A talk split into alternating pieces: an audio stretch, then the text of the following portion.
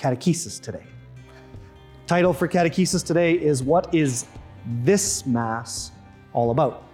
So, when you come to Mass, we already talked about kind of the different feasts when we talk about vestments. But in regard to how do I enter into the mystery that we are celebrating today, what can you look to and focus on to know what it is the church is inviting us to celebrate? And so you see me use this big book, the Roman Missal, for all of the prayers in the Mass. And there's really two parts to focus on as to what this Mass is all about. And today is a great example because today is the feast of the Most Holy Trinity. So, in the front part where we start, there are three prayers that kind of form the spine of the Mass. So, we have the collect, or the opening prayer that we start Mass with. We have the prayer over the offerings, which is the first prayer of the liturgy of the Eucharist. And then we have the prayer after communion, which is at the very end of our Mass.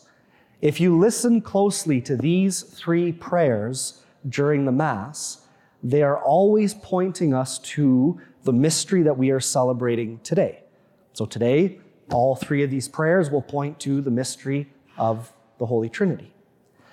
The second part to pay attention to, to focus your mind and your heart as to what the mystery of today's Mass is, is what we call the preface. And so that's the part where I chant, The Lord be with you. You say, and with your spirit, lift up your hearts. We lift them up to the Lord and what comes after that I on Sundays I chant, that is called the preface. And the preface is always particular to the feast of that day. So again, today when you hear me chant that part, what you will hear is our belief and the mystery of the Trinity that is being recounted to you.